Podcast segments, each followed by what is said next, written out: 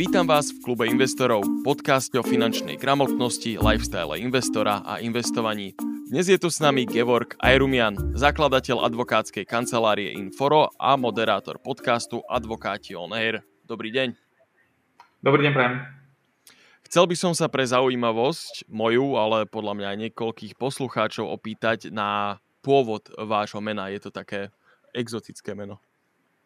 Ja som Armen, teda rodený v Arménsku, mm-hmm. ale m, prisiali sme sa na Slovensku niekedy v 93. Sice už nemám akcent v slovenčine, ak ste si mohli mm-hmm. všimnúť, ale v armenčine určite áno. Mm-hmm. Takže uh, Armen žijúci na Slovensku, tak to môžeme povedať. Mm-hmm. Ďakujem, to len tak, ako ma to zaujímalo. A čo by ste teda povedali, že je vaše remeslo?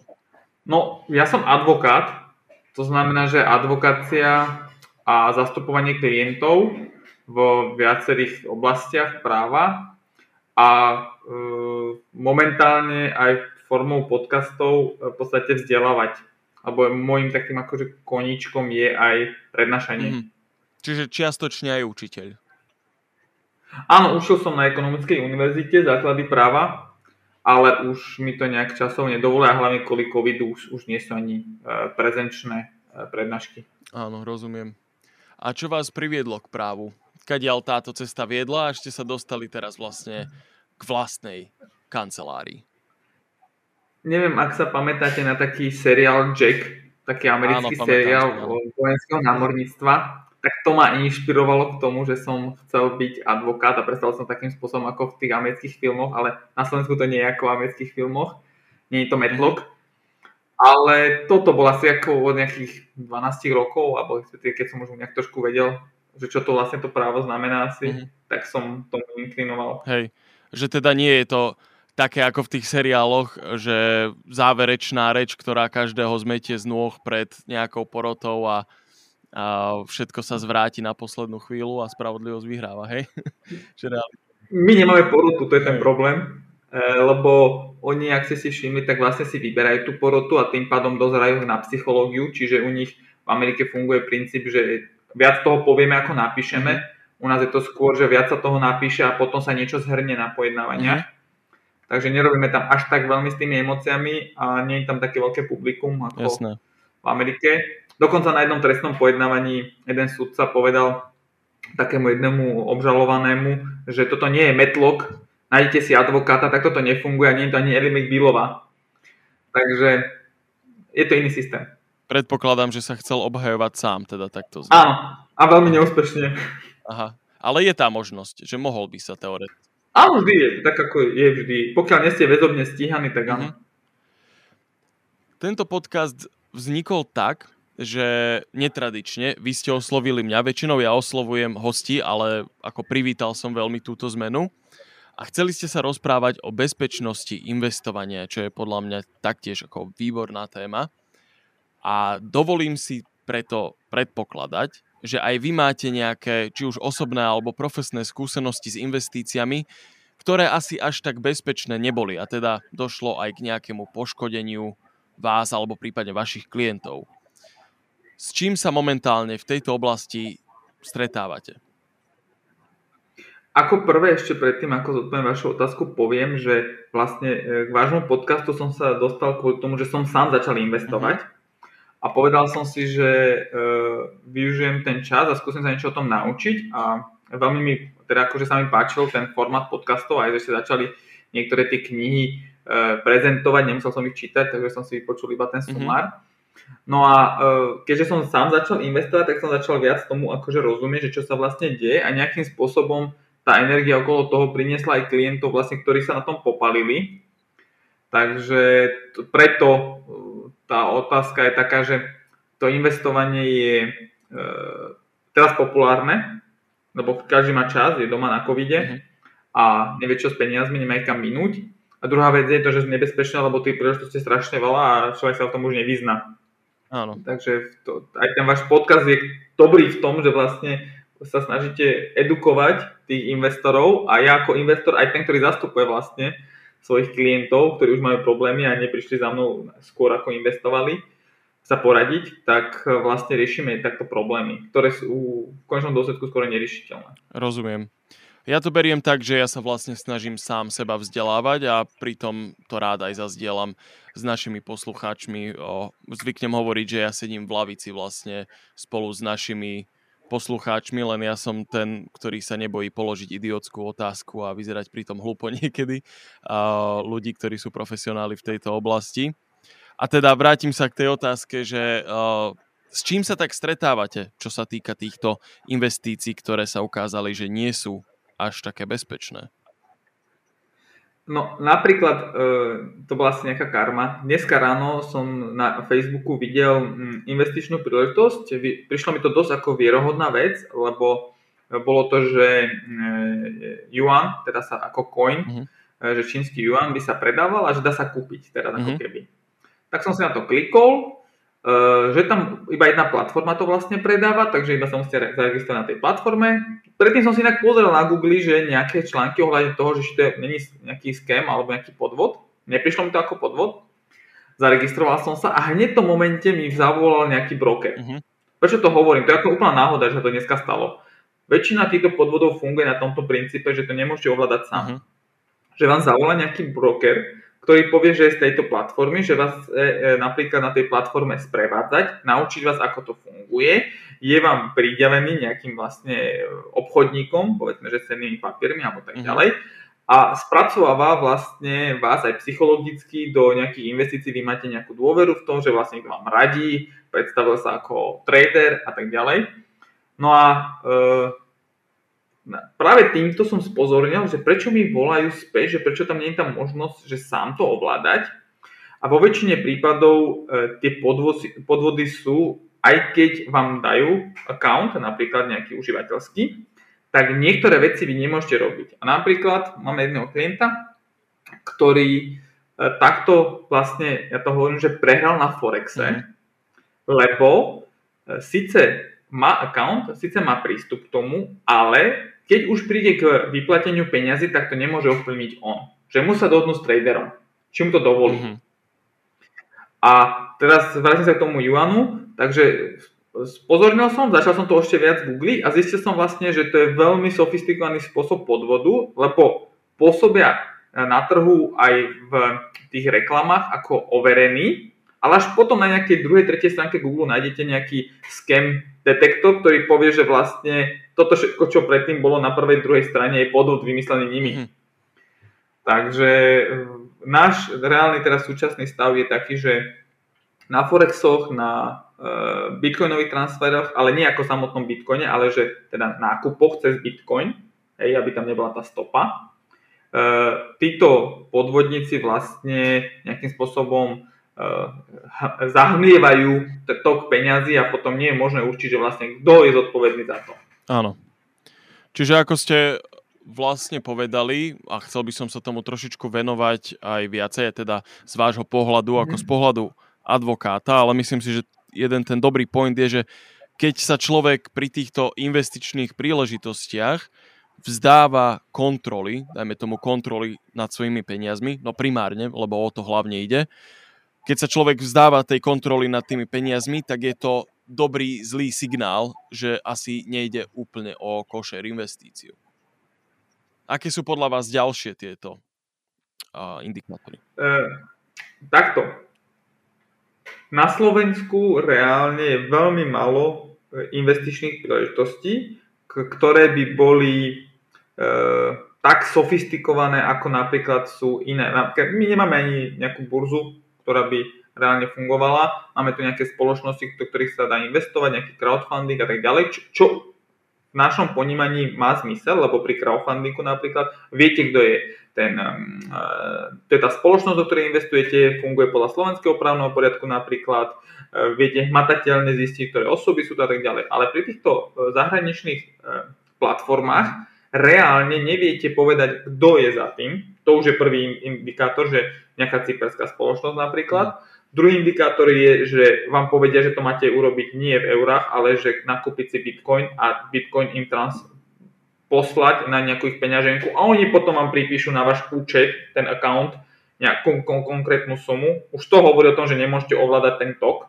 lebo nemôžete si poslať potom späť tie peniaze, lebo musia vám oni cez nejaký bitcoin to zase poslať alebo nejakú inú menu. A tretí indikátor je, keď vlastne e, e, tie služby ako také sú naviazané vždy na nejakú konkrétnu osobu, že nemôžete to nikdy ovládať sám. Ako keby. Aj tie pokyny, ktoré vám tam oni dávajú, vlastne musia schvalovať. Napríklad, že vydáte, zadáte pokyn, že nákup na Forexe napríklad pod nejakou pákou, ale musí to trader schváliť.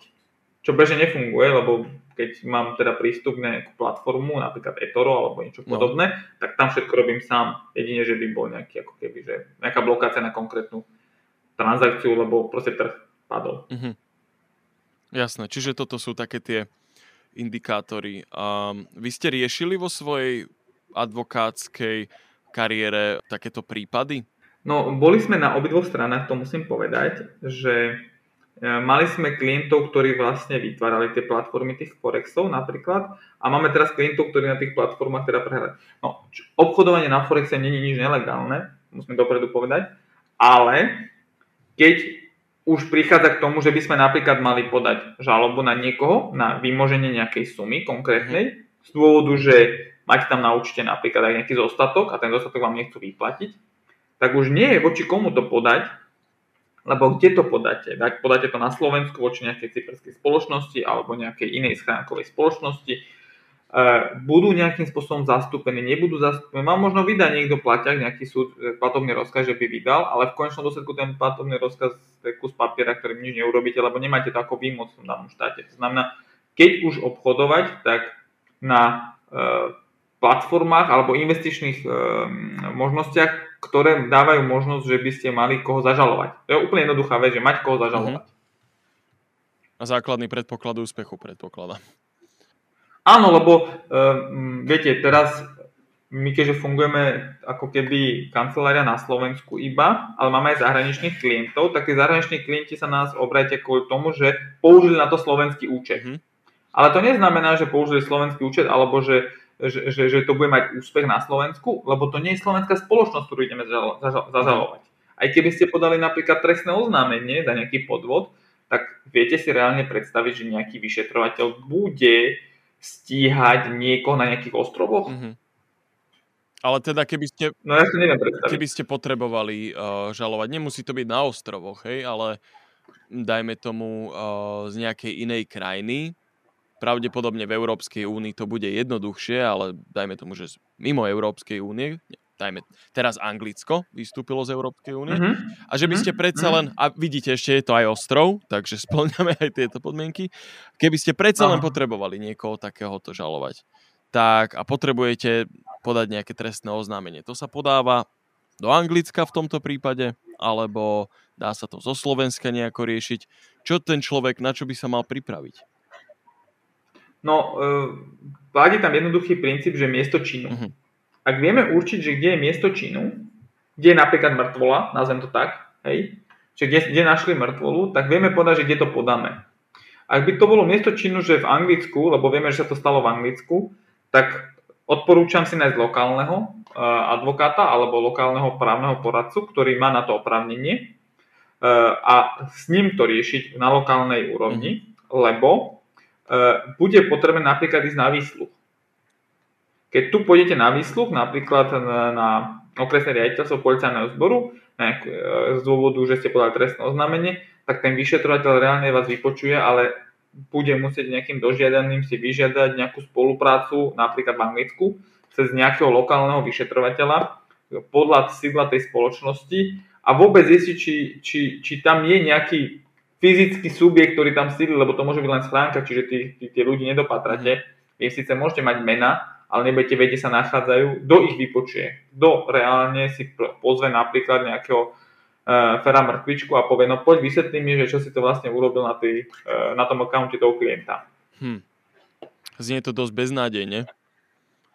Je to beznádejné, preto práve som aj vás oslovil, uh, aby sme urobili nejaké ako keby uh, poskytli nejakú informáciu o tom, že keď už tak si treba dať veľký pozor a keď už som urobil nejakú chybu, tak treba začať hneď a minimalizovať tie chyby, lebo ďalšia vec, čo robia tieto platformy je, že vy keď prehráte, hovorím to, že prehráte, lebo to je gambling, hej, na no. Forexe, nazvem to takto. Že vy keď prehráte, tak vám povedia, že počuj, vieme to vrátiť späť, vla, v, v, vlož tam 10 tisíc eur, my ti dáme na to poistku, ďalších 10 tisíc eur a keď e, teda podarí sa nám ten typ, teda že e, kurz ceny, kurz cena a tak ďalej, tak budeš mať garanciu, že dvojnásobne zarobíš a vráti sa ti strata. No ale tú poistku, ktorú teda, o ktorej rozprávajú, to je ďalšia nejaká spoločnosť ich štruktúry, ktorá teda poskytuje poist, ako keby, že poistenie mm-hmm. toho, toho obchodu, ale reálne tam nie sú tie peniaze. To znamená, že e, klient prehrá tých svojich ďalších 10 ktoré tam vložil a ešte možno ostane dlžný tomu brokeru cez tú poistku, ktorú mu akože poskytol v prípade úspechu. Hej. A keď náhodou príde úspech, keď náhodou, že príde úspech, tak povie, vieš čo, nie je teraz dobrá, mož- dobrá chvíľa, skúsme ešte ďalší jeden obchod a na tom ďalšom obchode určite prehrá. Mm-hmm. Takých prípadov je X. Napríklad sa robí takým spôsobom, že to tí ľudia posielajú tie peniaze na nejaké fiktívne spoločnosti, ktoré potvrdia, že transakcia prišla, tým pádom oni im tam nahodia ako keby kredity do, toho, do tej platformy a budú im tvrdiť, že nebudete platiť žiadne dane, lebo nie je tam žiadna stopa tak ďalej. Môžete si viac dovoliť riskovať, toto by bola vaša, váš podiel dane, ktorý by ste inak museli zaplatiť zo zisku, poďme toto čas ešte investovať, zarobme na tom znova, dáme vám tam tú garanciu, dajme tam páku, že 10 krát aj alebo 100 krát 100 násobnú páku a vždy na tej páke prehra niekto a potom ste na nule. A reálne tie peniaze zarobil len ten, tá platforma, ktorá vlastne investovala. Jasne. Ja neviem, či vlastne oni to reálne investujú. Viete, že či skutočne urobia ten obchod na tom Forexe. Jasné, to nemôžete vedieť. Hlavne, ak ide o nejakú zahraničnú firmu, ktorá má možno nejaké pochybné referencie alebo žiadne referencie, tak to v podstate nemáte šancu vedieť. A zvlášť, keď majú aj takúto štruktúru, ako ste aj opísali, že môžu poskytovať tie poistky a tieto veci. Čiže je to, je to naozaj dobrá téma. Som veľmi rád, že sa o tom rozprávame ja som v týchto veciach veľmi taký konzervatívny a opatrný spotrebiteľ, že ja to beriem tak, že čím väčšia investícia, ktorú sa chystám urobiť, tým sa snažím k tomu pristupovať analytickejšie a tým viac venujem času do týchto, um, do takého researchu, aby som sa dostal na nejakú bezpečnú zem, aby som vedel, že o čo ide. Ale ukazuje sa, že nie každý to robí a možno je dobré na to práve upozorňovať takto, takýmto spôsobom aj prostredníctvom podcastu, že tie informácie tam na internete sú a je treba ich hľadať. Čo by ste vy hľadali, keby ste si mali vyberať takúto bezpečnú investíciu? Čo by ste, alebo bezpečnú investičnú platformu? Čo by ste hľadali vy? Vy ste to veľmi dobre povedali, že ako prvé si pozrieme referencie že kto vlastne do toho vstupoval. Ak tie jednotlivé platformy fungujú dlhodobo, tak majú referencie skrze nejakých úspešných brokerov, skrze nejakých brokerov, ktorí majú vlastné podcasty, vlastné e, tieto e, YouTube kanály. Pozriem si komentáre k tým YouTube, YouTube kanálom, či náhodou to nie sú nejaké skémy alebo nejaké podvody snažím sa vlastne urobiť tak ako keby detektívnu činnosť, zistím, že či tá platforma má nejakú ako históriu, tá história či je čistá. Mm-hmm. A môže sa stať, že aj platformy, ktoré sú čisté v už tom momente proste začnú fungovať pochybným spôsobom kvôli nejakým zlým obchodom a tak ďalej. A v konečnom dôsledku, keď by tam aj vždy bolo nejaké poistenie, tak to musí byť pre mňa alarmujúce. Že prečo to, tam je tá poistka? Potrebujem na nejaké e, nerizikové investície poistenie? Mm-hmm. Viete, napríklad vy ste mali taký podkaz na, na zlato, a k zlatu neexistuje žiadne poistenie. Proste si ho fyzicky kúpite, fyzicky vám ho niekto, možno aj cez DHL alebo nejakú spoločnosť proste pošle a fyzicky ho budete mať u seba. Ale pokiaľ hovoríme o nejakých peniazoch, ktoré sú na nejakom účte, ktorý vy nemôžete ovládať, ani tam nie je možnosť napríklad, že dať späť na kartu, teda že zaslať peniaze na kartu, tak v konečnom dôsledku som rukojemníkom tej situácie. A aby som sa nestal tým rukojemníkom, je potrebné mať všetky informácie k tomu.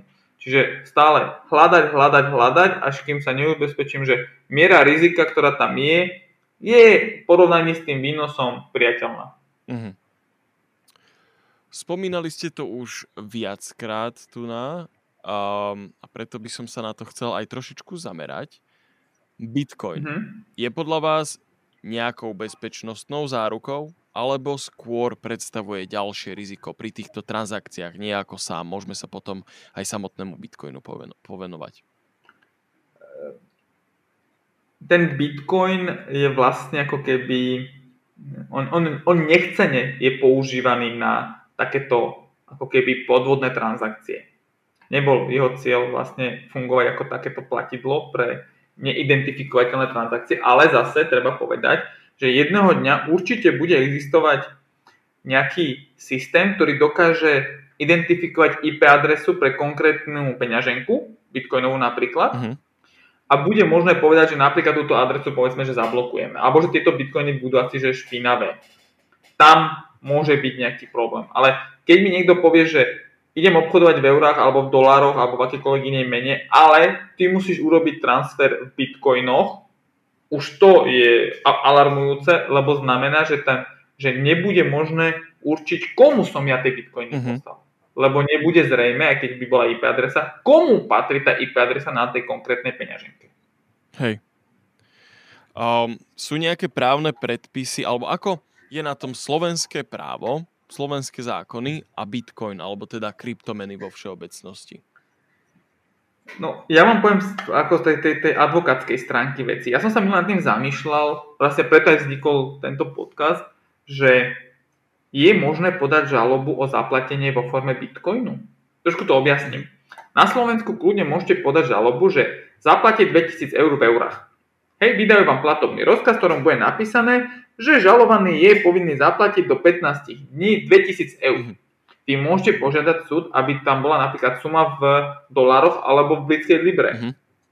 Že namiesto 2000 eur tam bude 200, 2000 dolárov napríklad. Hej. Hej? A, ale viete si predstaviť situáciu, že by ste podali žalobu na súd a napísali by ste zaplať mi v jednom bitcoine. A povedzme, že by ten súd aj vydal e, platobný rozkaz, ktorom by bolo, že žalovaný je povinný zaplatiť do 15 dní jeden bitcoin. No dobre, ale ako sa to vymože? V prípade e, peňazí, či libra, e, dolár alebo čokoľvek iné, by exekútor na Slovensku vedel urobiť to, vykonvertuje si, že koľko vlastne by to bolo v eurách a zablokuje nejaký účet tomu žalovanému, ktorý prehral, v tej konkrétnej sume, hej, porovnaní nejakým akože kurzom. Napríklad 2000 dolárov by mu zablokoval na účte, eurovom účte by mu zablokoval 2000 dolárov, hej, prepočte. Mhm. No dobré, ale jak mu zablokuje jeden bitcoin? Zablokoval by mu ten bitcoin ako keby v hodnote peňazí na účte? Akú cenu by určil v tom momente, keby ten blokoval napríklad eura, ktoré má... Viete, máte zaplatiť jeden bitcoin, bitcoin stojí napríklad 40 tisíc eur a teraz vám exekútor zablokuje 40 tisíc eur. Mm-hmm. To sú veci, ktoré sú absolútne nevyriešené a myslím si, že to trošku ako keby bije s tým tou podstatou toho bitcoinu, lebo keď má byť decentralizovaný a má byť, že nemá tam byť žiadny prostredník, ktorý garantuje vlastne tie transakcie, tak nie je ani orgán, ktorý by vynúcoval zaplatenie bitcoinu. Alebo respektíve e, do, vynúcoval dohody, ktoré majú byť zaplatené bitcoinmi. Mm-hmm. Neviem, som dosp- e, dostatočne jasne vysvetlil. Čiže problémom je to, že štát, nazvime to hej, štát alebo zákon, nemá dostatočný Aha. prístup k tomu bitcoinu alebo k tým mechanizmom, ktoré ovládajú tú kryptomenu. Rozumiem tomu správne? Akože to je ten kameň úrazu? Skôr je to tak, že ten bitcoin sám o sebe je taký, že to nedovoluje ako keby v tomto momente. Vysvetlím to na jednom príklade. Dohodnime si, že vy mi donesiete bedničku jablík. Jablka, áno? A ja, sa, ja sa mi dohodnem, že vám ho zaplatím v bitcoine, keď mi ho doručíte. Už máme dohodnutý obchod, hej, vy, vy ste dali návrh, ja som ho prijal, vy hovoríte, že mám bedničku, ja neviem, za tisíc eur jablk, ja poviem, že OK, príjmam tú ponuku, čiže na základe občianského alebo obchodného zákonníka slovenského vznikol záväzkový vzťah, akceptácia ponuky. Vaša povinnosť je dodať jablka, moja povinnosť je zaplatiť vám v bitcoinoch. Ale ešte neprišiel ten obchod, neprešiel. Vy ste mi donesli tie jablka, ja som si ich zobral a po prípade sme si dohodli nejakú splatnosť, napríklad, že 10 dní, áno? Alebo ja chcem ochutnať tie jablka, chcem zistiť, aké sú a po 10 dňoch vám zaplatím uh, bitcoinov. A keď vám nezaplatím, tak vy by ste mohli na mňa podať žalobu o zaplatenie. Ale keď ju budete podávať, budete podávať v eurách alebo v bitcoine. Mohli by ste ju podávať v eurách, lebo slovenský právny poriadok to pozná, ale poz, ne, nepozná konverzný kurz spojený s bitcoinom, ako legálne, mm-hmm. aspoň neviem o tom. A po druhé, keby si dali, že zaplať mi v bitcoinoch, teda že aby uložili povinnosť zaplatiť v bitcoinoch, tak štát by to vnímal ako vec alebo ako peniaze. Že, lebo keby to vnímal ako vec, tak je to ako keby vydanie veci. A keby to vnímal ako peniaze, tak by musel použiť konverzný kurz. Ale keďže Bitcoin neuznáva štát legálne, ako keby, že nedáva mu tú právnu ochranu, tak tým pádom by ste nemohli odo mňa pýtať bitcoiny. Ale vy chcete bitcoin, nechcete tú peňažnú hodnotu, viete, že ten bitcoin v tom momente môže mať vyššiu hodnotu, ako keď ma zažalujete o 1000 dolárov napríklad, alebo 1000 eur, ktorá hodnota vlastných jablok. Tomuto sa, takto sa otvárajú vlastne aj celkom takto by sa, lebo hej, nie je to zatiaľ možné, ako hovoríte, ale takto by sa mohli otvárať rôzne cesty k nejakým podvodom alebo k mnohým konfliktom, pretože tá cena toho bitcoinu strašne skáče. Že aj v rámci tých desiatich dní by ten bitcoin mohol nabrať na hodnote niekoľko tisíc dolárov alebo naopak stratiť. Čiže ako je, je to naozaj ťažké sa na ten bitcoin pozerať ako na nejakú stálu hodnotu. No viete, vy ste to správne povedali ak to má byť stála hodnota, alebo respektíve má to byť nejaká mena, nemá to byť len investičný akože nástroj, tak mala by byť aj možnosť vymôžiť, vymôcť ho nejakým spôsobom. V opačnom prípade nebude nikdy splňať tú funkciu tých peňazí, pokiaľ reálne dostanete zaplatené dopredu. Áno, že nie, nie som odborník na Bitcoin, ale myslím, že tie smart kontrakty fungujú takým spôsobom, že vlastne vy si dohodnete dopredu nejaký obchod a mhm. máte tie peniaze. Ale čo keď ja tie peniaze nemám? Viete, veľa obchodov funguje na takom princípe, že ešte nemáte tie peniaze, lebo tie jablka musíme ešte predať ďalším mhm. spotrebiteľom a počas tých 10 dní ja ich predám spotrebiteľom, získam tie peniaze na to, aby som vám zaplatil a tým pádom vlastne obchodujem s niečím, čo som nezaplatil e, nejako. Proste. A toto sa plne nedá uskutočniť mm. pri bitcoinoch. Bez rizika toho, že by mi niekto nezaplatil. A je to tak, že Buď dostanem tie bitcoiny hneď, alebo s rizikom, že keď si to dohodneme, tak nebudeme môcť zažalovať. A hovoríte to teda s tým, že momentálne si neviete predstaviť, že by nejakým spôsobom štát dokázal dobehnúť ten bitcoin? Alebo že ani v budúcnosti nevidíte možnosť, že by sa to mohlo stať?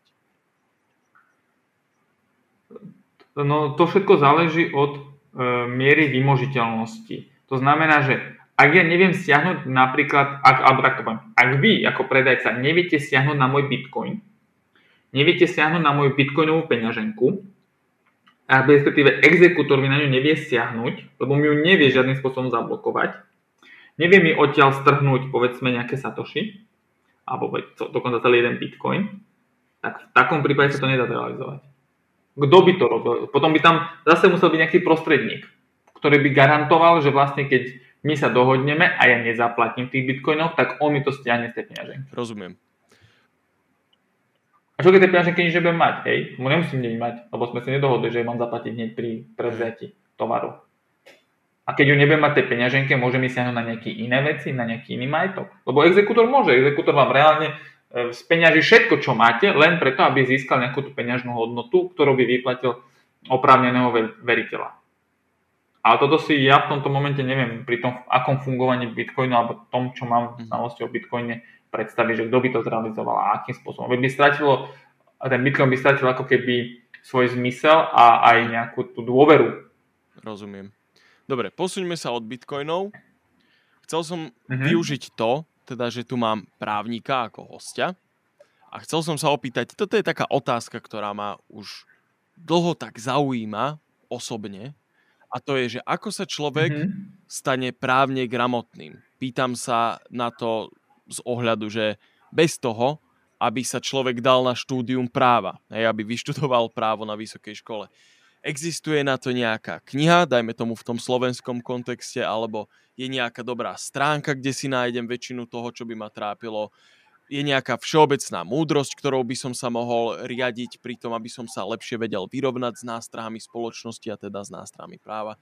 ako k tomu má obyčajný človek, ktorý sa nechce dať na štúdium práva, ako k tomu má pristúpiť, ako to uchopiť, ako sa budem lepšie orientovať vo svojich právach. Som rád, že ste túto otázku položili, ďakujem.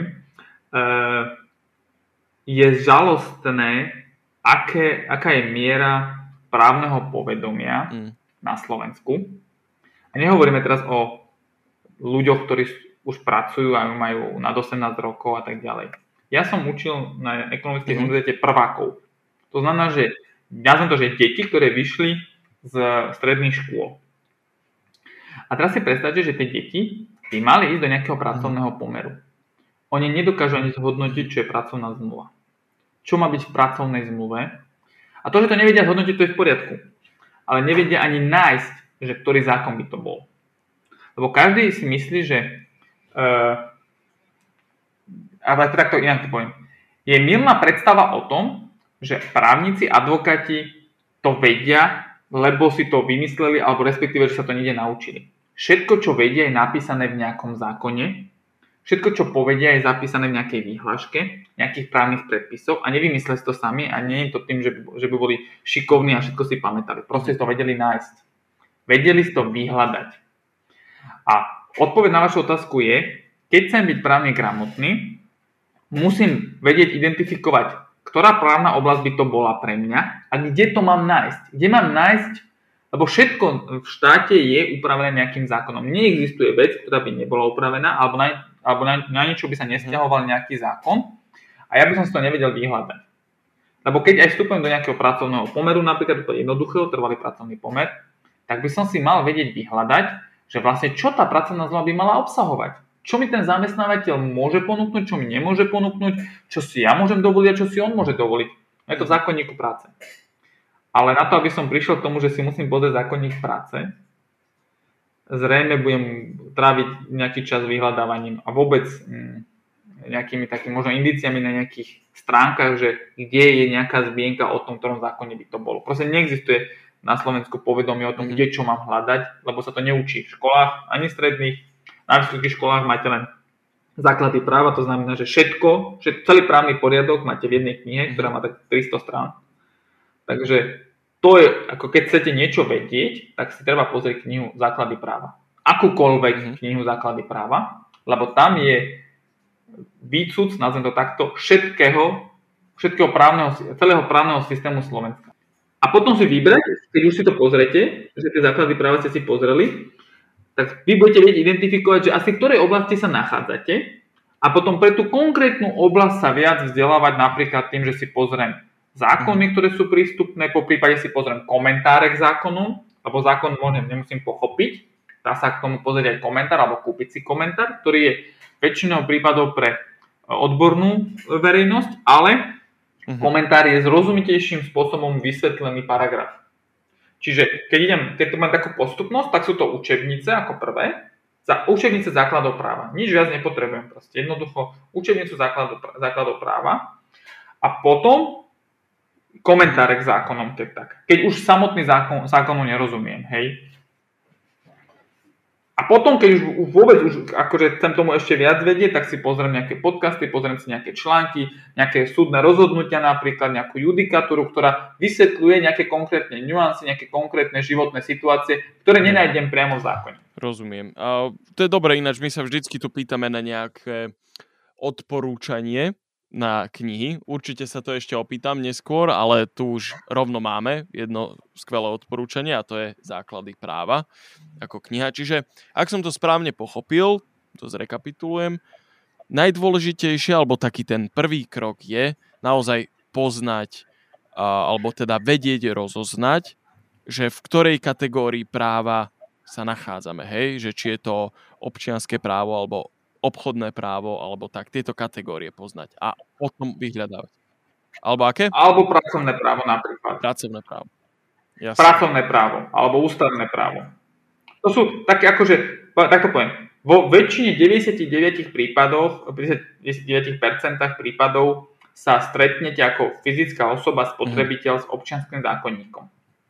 V druhom kroku sa stretnete s obchodným zákonníkom, Napríklad pri úverovej zmluve, lebo úverová zmluva je len v obchodnom zákonníku, nenájdete, nenájdete ju v občianskom zákonníku. A potom, ja som tak povedal, že obchodný zákonník, občianský zákonník, obchodný zákonník, mm-hmm. zákonník práce a v niektorých prípadoch, že Hej. ústava. S tým sa každý deň stretnete. Aj keď idete do obchodu vlastne a kupujete si jablka, tak vstupujete do záväzkového vzťahu na základe no. občianského zákonníka. A teda tá nízka právna gramotnosť, ako sme to nazvali, to bol aj dôvod pre založenie vášho podcastu? Primárne. A primárne k tomu ešte bol aj COVID situácia a to mi prvý podcast vlastne tak nešťastne, nazvem to, že nešťastne, nechcel som mm-hmm. ho mať prvý podcast covidový, ale mal som ho kvôli tomu, že hneď mm-hmm. sme sa stretli s klientmi, ktorí vlastne nepochopili ani len poučenie na tých antigenových testoch. A to nehovoríme o právnom poriadku, proste nepochopili, e, čo je napísané na tom certifikáte z zadnej strany, respektíve ako mm. sa majú správať.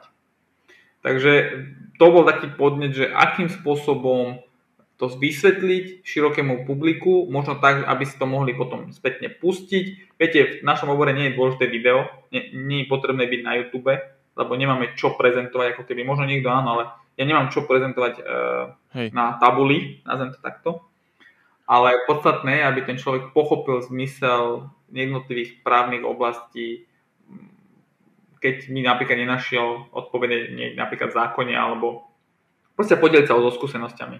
A viem, že ste to mali v tom podcaste, ja som si všetky vypočul, bolo to veľmi zaujímavé, ale keď už ste to načali, tak v skratke, keby ste povedali, a vlastne aj tu nech poslucháči vedia, že čo sa vlastne stalo, hej, že vaši klienti nerozumeli tým inštrukciám. A prečo to tak bolo a čo vlastne nasledovalo, tak v skratke, že ako, čo sa zomlelo. Vlastne sa to udialo aj teraz, pred, pred pár dňami som v televízii to videl, sa to opakuje stále, mm-hmm. že klienti idú na Eh, antigenové testovanie a dostanú pozitívny výsledok.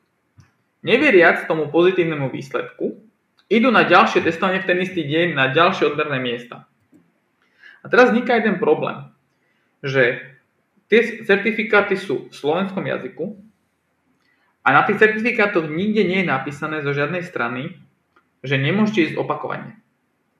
Akože to vyplýva z nejakej logiky veci, tak jak v Amerike, že nedáte uh, mačku do mikrovlnky, mm-hmm. ale napísali to na tú mikrovlnku. Mm-hmm. Tak tu proste z logiky veci vyplýva, že raz keď som pozitívny, tak mám ísť zrazu domov. Mám byť v karanténe doma. A nie je napísané, že po ceste domov nemôžem stretnúť ďalšie odberné e, miesto a nemôžem sa tam otestovať, lebo neverím tomu, že som pozitívny. A boli prípady, aj v televízii to bolo, že vlastne žena sa bola dvakrát otestovať, na antigenovom bola pozitívna a potom nakoniec išla na PCR test, lebo tomu neverila, nechať, nechcela ohroziť svoju, svoju domácnosť a na PCR teste bola negatívna. Mm-hmm. Čiže, no a teraz, áno. dopustila sa trestného činu, nedopustila sa trestného činu, dopustila sa nejakého priestupku, nedopustila, e, porušila tie karanténne opatrenia, neporušila tie karanténne opatrenia, porušila ich až, alebo respektíve neporušila ich až v momente, keď dostala ten e, PCR test negatívny a tak ďalej, tak ďalej. To sú veci, ktoré proste nie sú vysvetlené a ani v tom, tom poučení to, doteraz to nezmenili. Napriek tomu, že ten podcast bol, napriek tomu, že si ho vypočulo už cez 75 ľudí, uh-huh.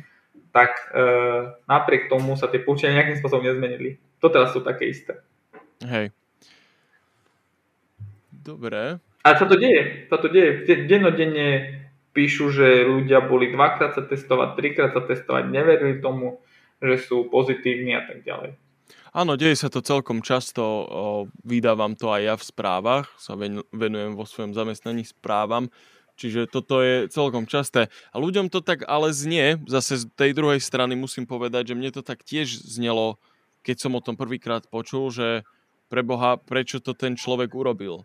Hej, lebo bol podľa všet, alebo teda podľa všetkého, podľa informácií, ktoré dostal, bol pozitívny a teda išiel na ten ďalší test, na ktorý už vlastne akoby podľa toho nejakého sedliackého rozumu už nemal ísť, lebo mal predpokladať, že je pozitívny a teda nemal ísť znova medzi ľudí, kde hrozí, že ak je teda naozaj pozitívny, že tú nákazu rozšíri, ale že mal ísť rovno domov. Ale zase uznávam tú druhú stranu, čo mne vlastne váš podcast otvoril oči, že na tých antigénových testoch, alebo teda na tých certifikátoch z antigénových testov, to nie je explicitne takto vypísané, že ako sa má človek presne správať a plus to, že naozaj ten človek sa nachádza na tom mieste, kde sa bolo testovať a musí sa nejako dostať domov.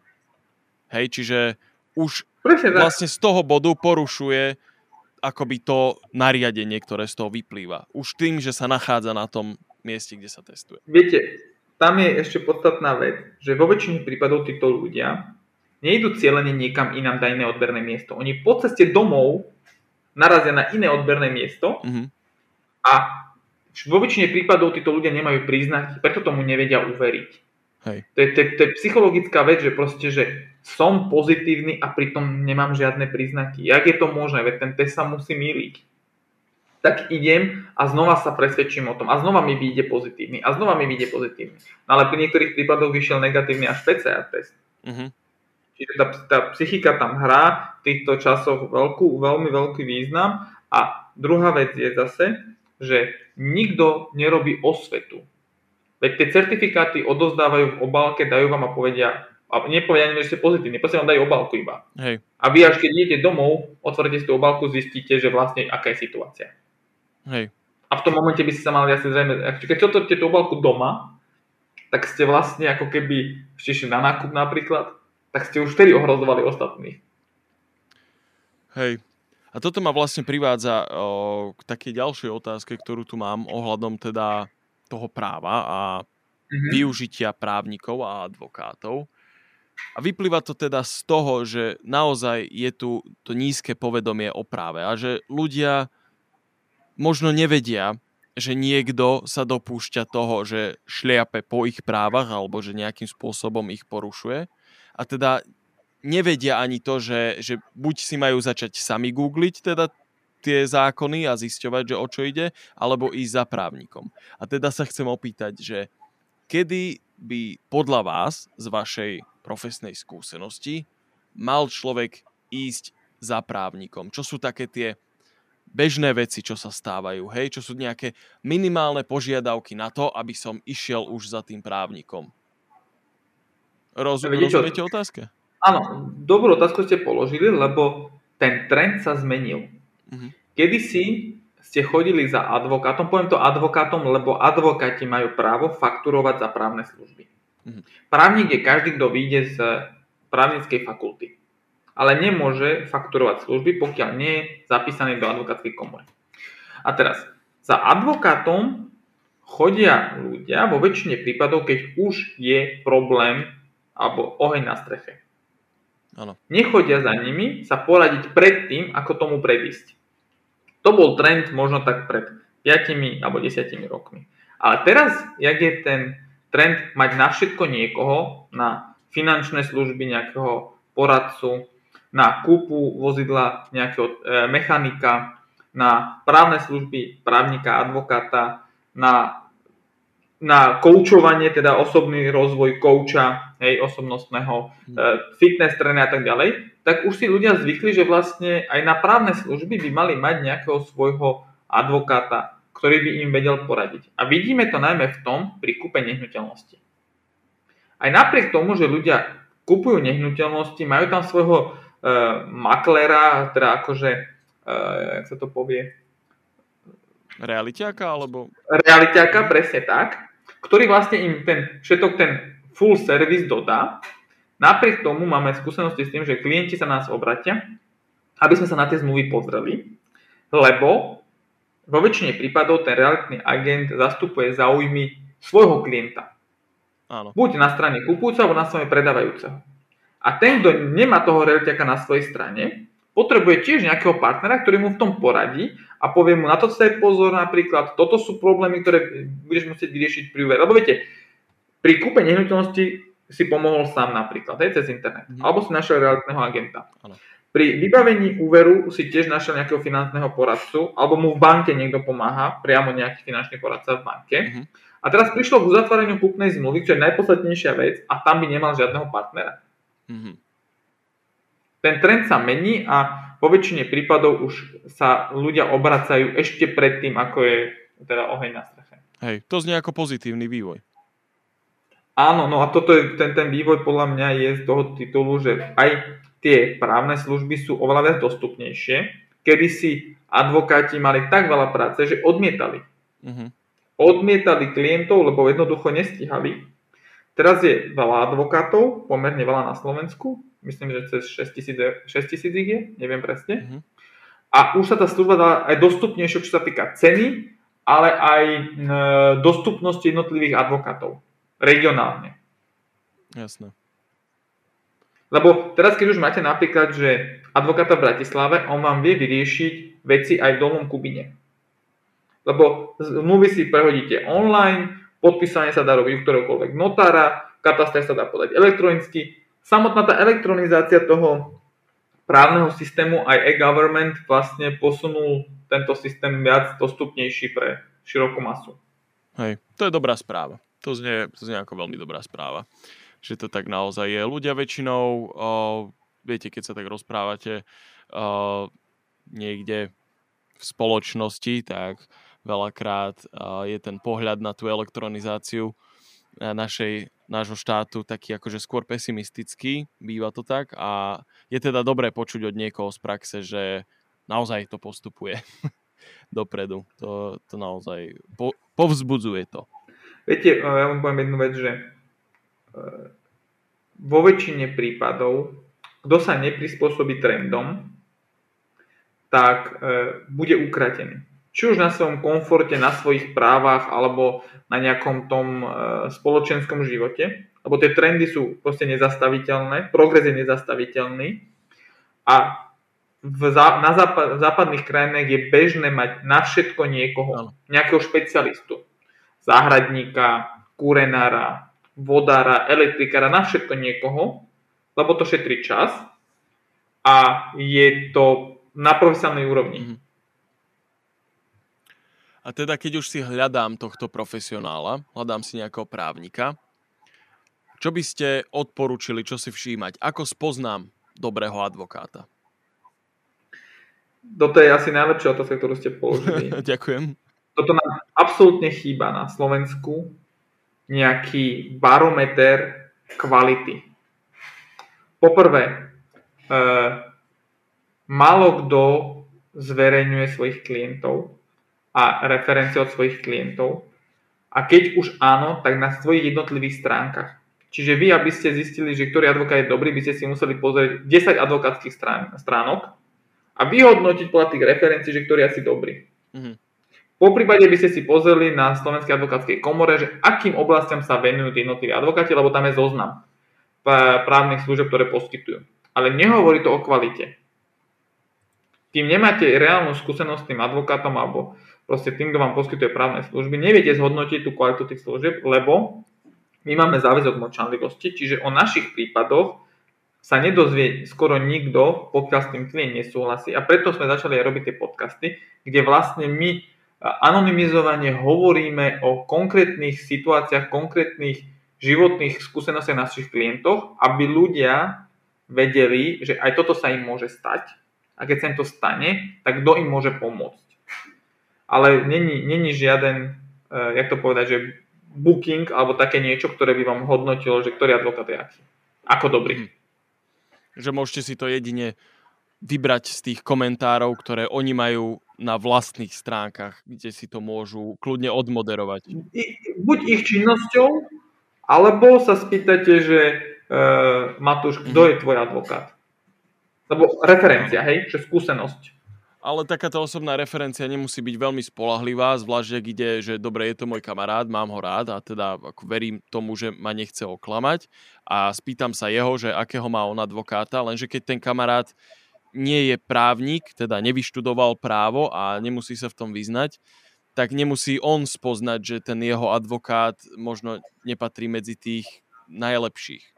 Hej, že ako tá refer- že on, ho, on mi ho môže odporučiť na základe jeho ľudských kvalít, ale ni- možno nie na tých, z tých profesných dôvodov. S tým sa dá súhlasiť do takej miery, že každý advokát by mal vedieť zhodnotiť, a my to robievame, a povedať, toto není mhm. naša oblasť práva. tu by si sa mal obratiť na niekoho iného. Napríklad my nerobíme trestné právo, ako mm. robili sme, ale už ho nerobíme. Keď príde za mnou klient, ktorý povie, že podaj trestné oznámenie, to je iná vec, ako zastupovať ho v trestnej kauze. Ja tedy poviem, nie, to nie je oblasť, ktorú robím, bude lepšie, keď oslovíš iného profesionála a my už medzi sebou vieme niekoho odporúčiť, lebo tie trestné veci napríklad sú medializované, tam sa dá akože vybrať tých advokátov, Eh, ale pri takých tých bežných veciach, ako je občianské právo, obchodné právo, to bude len o tom, ako máte skúsenosť. Kto vám zakladal spoločnosť, kto vám robil kúpnu zmluvu, kto vám asistoval pri nejako, nejakej investícii do nejakých nehnuteľností napríklad a tak ďalej, tak ďalej. A to je čisto len na osobné skúsenosti. Jasné. A tým som akože nechcel povedať, že osobné referencie nemajú cenu, len som chcel povedať, že treba byť v každom prípade Áno, osobné referencie sú subjektívna záležitosť. Subjektívny pohľad. Mám tu ešte jednu otázku a potom by som prešiel k taký, takému... Ja mám taký dotazník, ktorý sa pýtam každého jedného svojho hostia. Také krátke otázky, krátke. Teraz ešte jedna a to sú pôžičky.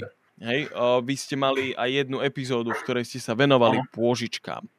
A teda ako myslím, že pôžičky z banky Aha. sú celkom jasné, že tam nie je až také veľké nebezpečenstvo, že by ma tá banka nejakým spôsobom, poviem ľudovo, obtiahla.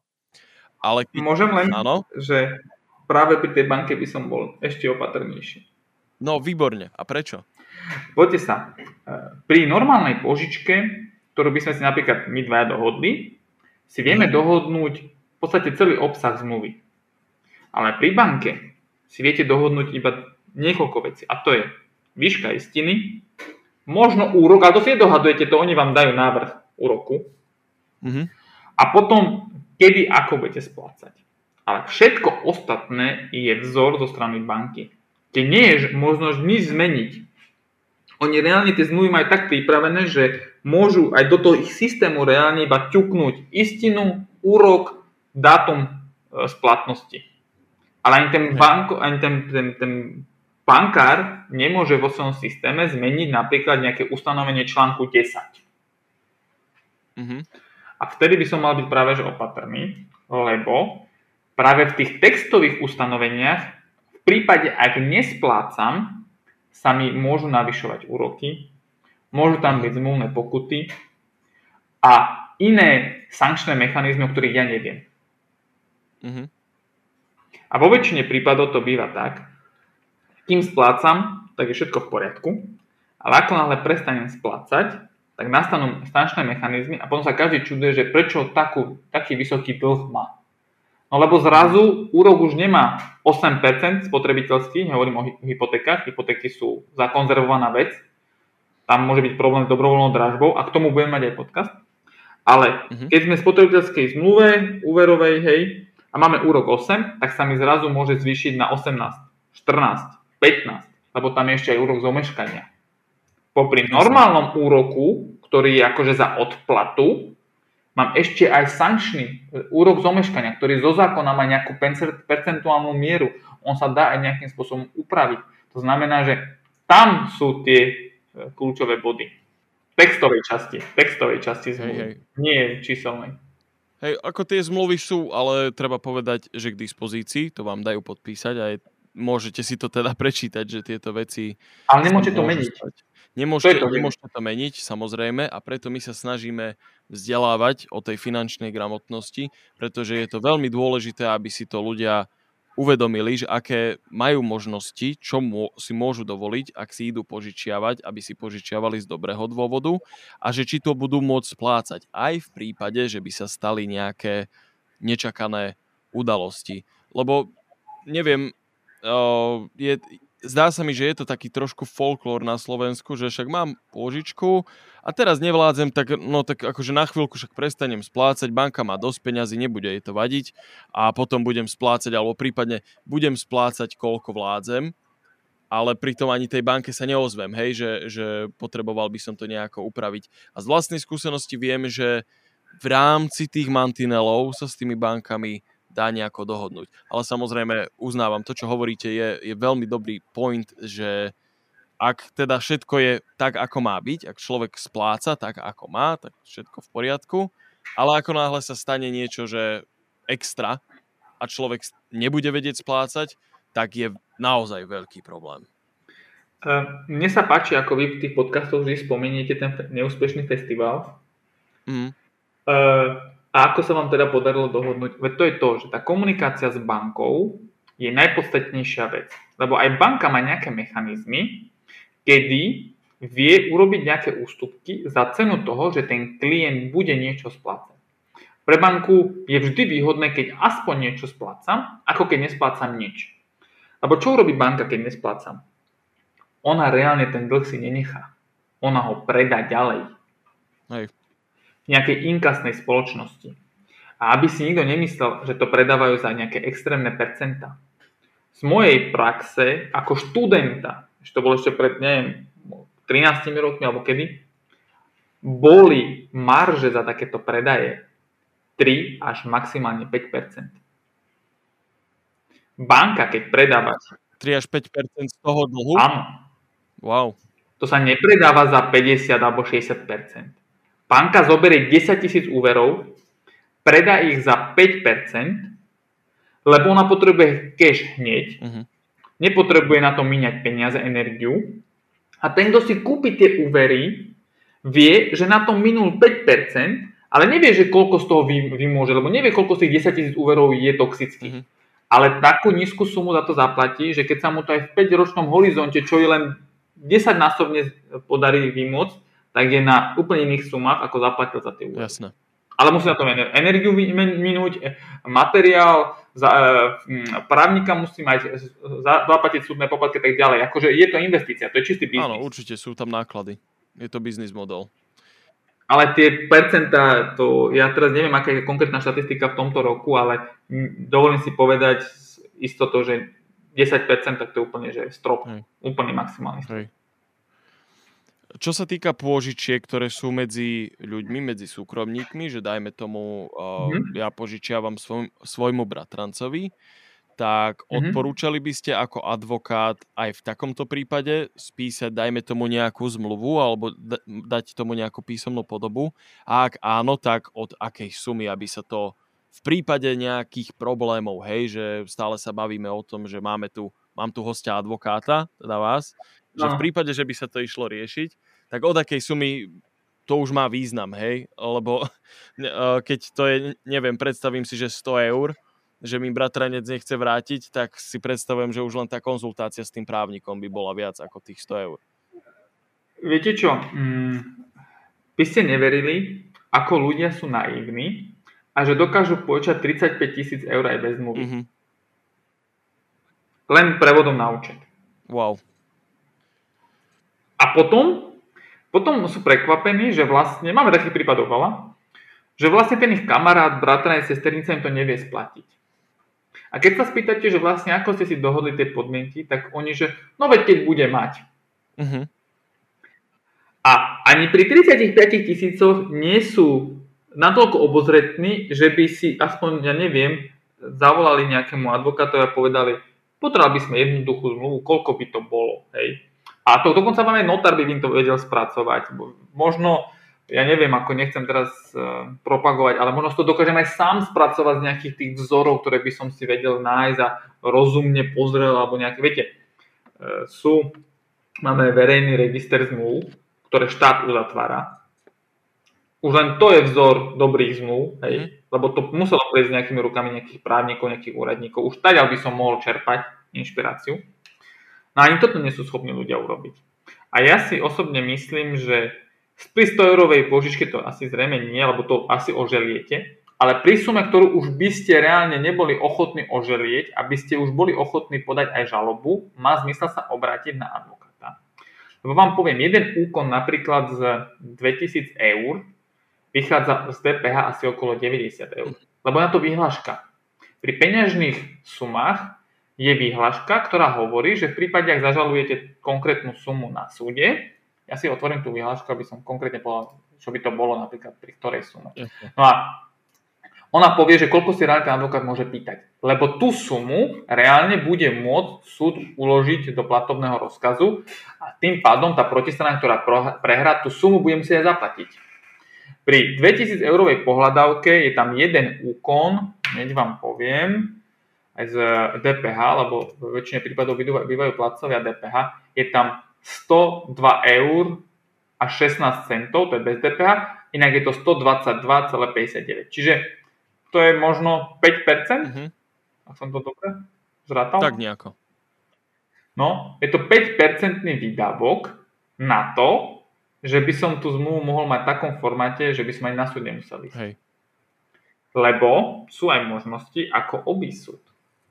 Málo kto vie, že keď napríklad niekomu požičam nejaké peniaze na základe zmluvy o požičke a on je ochotný ten dlh uznať notárskou zápisnicou mm-hmm. a prídeme k notárovi a zase zaplatím nejaký poplatok, povedzme, že tam to je tiež fixované na konkrétnu sumu, zaplatím napríklad 100 eur, tak sa vyhnem súdnemu konaniu, lebo tam, keď sa mi dlžník zaviaže, že zaplatí na základe notárskej zápisnice a nezaplatí mi v ten deň, ktorá je tej notárskej zápisnici uvedené, tak to môžem automaticky dať exekutorovi. Mm-hmm. Čiže som obišiel súd, Hej. dlhý proces, obišiel som súdny poplatok, ktorý je 3 alebo 6% a za 16,50, čo je súdny poplatok za exekutora, mám vymahateľný právny titul z notárskej zápisnice a môžem to exekuovať o mesiac, o dva. Hej. A toto nikto nikomu nepovie, že vlastne keď už mám dlhú tú zmluvu o požičke a ten môj priateľ, bratranec je ochotný to uznať, lebo mu taj zmluve, tom uznaní dlhu dám ďalšiu možnosť, napríklad nejaký splátkový kalendár, ale podmiením to. Keď nedodržíš ten splátkový kalendár, tak automaticky to pôjde na exekúciu. Notárska zápisnica je najlepší mechanizmus. Toto je veľmi dobrá praktická rada, naozaj. To som veľmi rád, že sme sa k tomu... A to málo kto vie, viete, nepotrebujete ani advokáta. Hej. Vám jednoduchá vec, notári majú strašne veľkú dôveru na Slovensku. Bol by som rád, keby nie, jeden deň aj advokáti mal takúto vysokú mieru dôvery, mm.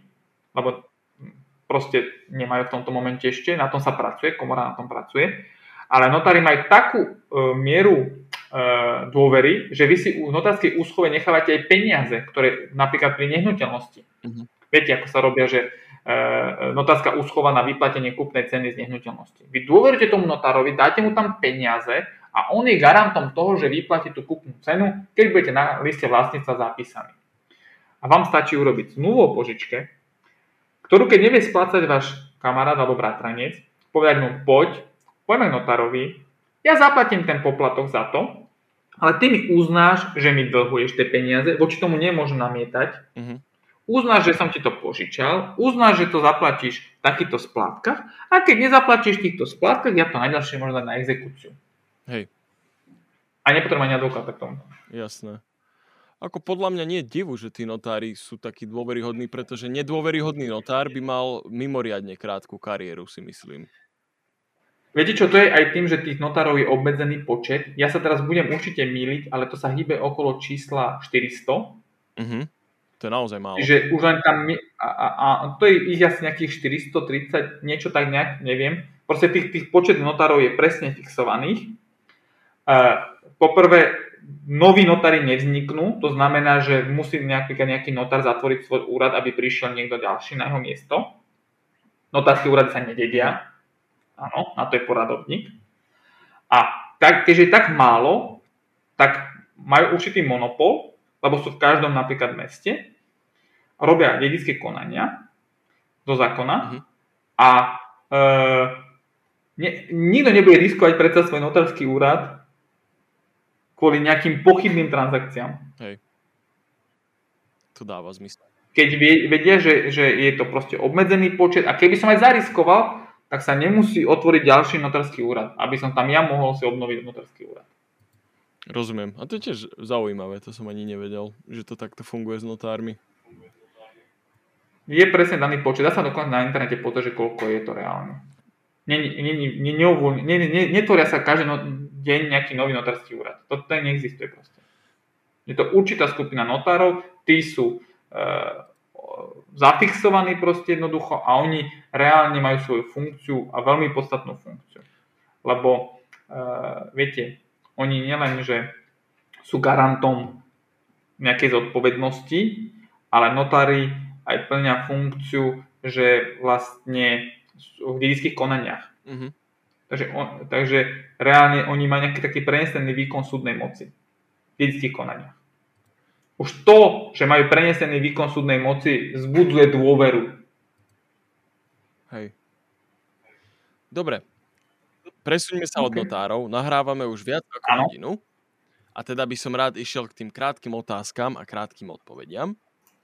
A začnem prvou. Čo si predstavujete pod pojmom finančná gramotnosť? Pre mňa to je zoskupenie znalostí, ktoré mi dovolujú sa správne rozhodnúť. A respektíve vyhodnotiť mieru rizika s konkrétnou investíciou, aby som potom nebol prekvapený. Mhm. Do čoho rád investujete? Momentálne do kryptomien. Uh-huh. Ale myslím si, že nehnuteľnosti sú ešte lepšia investícia. Čiže o, a po, investujete do bitcoinov alebo aj máte, dôverujete aj iným kryptomenám? Viete čo, bitcoin už je tak drahý, by som povedal. Ja lutujem, keď som ho neinvestoval na začiatku, aj. lebo mi vyskakoval na každom jednom prehľadávači banner, proste, že bitcoin, majnovanie, pár centov. Môj kamarát si kúpil za jeden bitcoin hotdog, ktorý asi teraz by stal 40 tisíc wow. eur. Uh, Viete, a to boli počiatky bitcoinov, keď to bolo úplne že zadarmo. Mm. Dokonca ste na tom tratili, lebo ste platili viac elektriny, ako ten bitcoin reálne mal hodnotu. Mm-hmm. To, toto lutujem, ale som sa z toho ponaučil a tým pádom, takto, investujem do uh, kryptomien nie kvôli tomu, aby som zarobil, ale aby som vedel, ako to funguje, lebo keď príde ten deň, kedy kryptomeny budú uh, súčasťou každodenného života, Nebudem sa to musieť na novo učiť. Už to budem vedieť, ako to funguje. Mm-hmm. Z prezieravosti to robím jedine. Jasné. Čiže nečakáte od toho nejaké veľké návraty, ale skôr uh, to využívate na, ako, ako prostriedok pre učenie sa toho mechanizmu. Áno, áno, áno, áno. Poznať vlastne nejakú novinku, lebo viete, keď sa neprispôsobíme tomu trhu a napríklad na ďalší mi príde klient a povie, že ja dnes chcem platiť bitcoinom a bude to možné, hej, a bude to legálne všetko s tým spojené, ja mu poviem, ja nemám peňaženku, uh-huh. tak ho vlastne odmietnem. A pôjde k inému, kto bude mať tú peňaženku. Hej. Čo pre vás znamenajú peniaze? Je to možnosť, ako si dovoliť nejaký luxus. Uh-huh. Aký luxus? Dá sa bez peňaží žiť. Aký luxus máte radi? Viete, advokáti sú známi nejakými drahšími hodinkami, mm-hmm. ale za hodinky sú investícia, takže asi toto by bol taký akože drahší luxus. Jasné. Akú úlohu má vo vašom živote vzdelávanie? Neviem si predstaviť, že by som prestal sa vzdelávať. Preto aj vlastne tie podcasty vznikli, lebo som cítil proste nejakú potrebu ďalej prednášať, vzdelávať sa a ďalej zase prednášať. A keďže už e, ne, neučím na ekonomickej univerzite, tak to, takto som to vykompenzoval. Ale vy sa musím vzdelávať aj ja, predsa veď e, nemôžem predsa radiť, pokiaľ to nerozumiem. Jasné. Kedy je podľa vás človek bohatý? Keď si môže dovoliť všetko, čo chce. Be, ako bežne, je, že na čokoľvek, lebo viete, nesme, nesme sme v dobe, kedy si môžete kúpiť čokoľvek vlastne chcete. Lebo je všetko prístupné, online. Tak keď si môžete dovoliť všetko, čo si pomyslíte, že by ste chceli, tak tedy ste bohatí. Viete nám odporučiť nejakú knihu alebo zdroj dobrých informácií? Pre, pre mňa bol najlepšou knihou Umenie vojny. Uh-huh. Ako, není to kniha, ktorá je spojená s investíciami, ale je to kniha, ktorá vám dovolí sa zamyslieť, alebo vás nutí zamyslieť sa nad inými možnosťami, lebo tá kniha sa premietla aj do nejakých manažerských kníh na takýchto princípoch. Toto bolo pre mňa akože menič myšlienok. Áno, áno.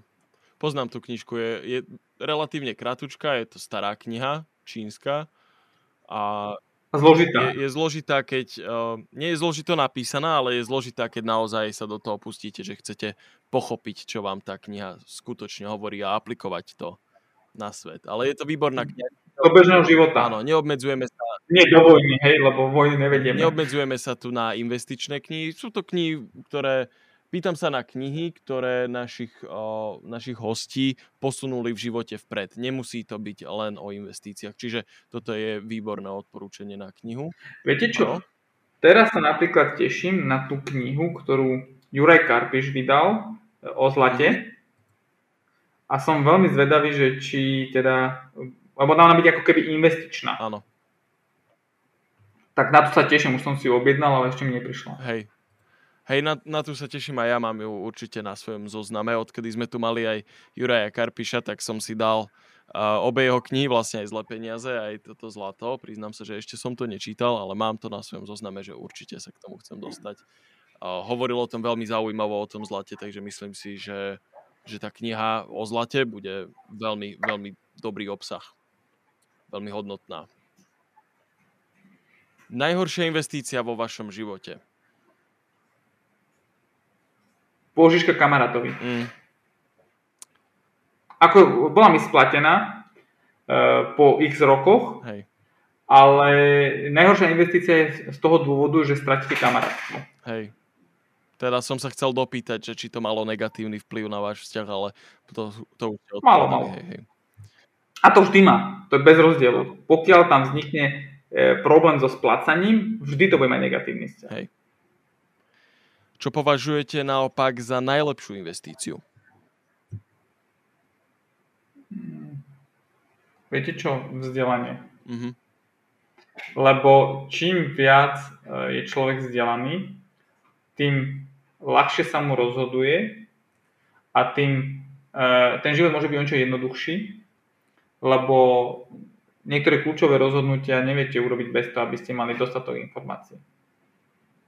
Rozumiem. A posled... Ale musím povedať, že okrem toho teda vzdelania, ktoré je spojené so mnou, tak si myslím, že najlepšia investícia sú deti.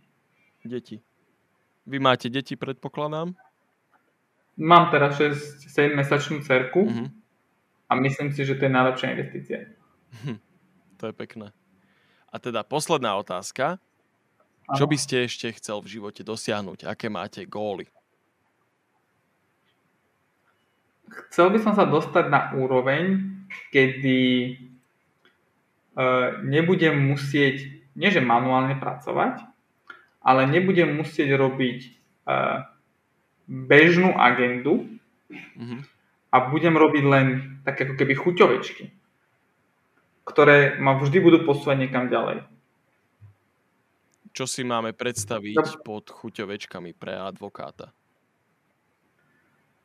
To sú nejaké top náročné kauzy, ktoré si vyžadujú nielen znalosť práva, ale aj určitú mieru e, prispôsobivosti, špekulácie, advokáti vždy špekulujú, mm-hmm.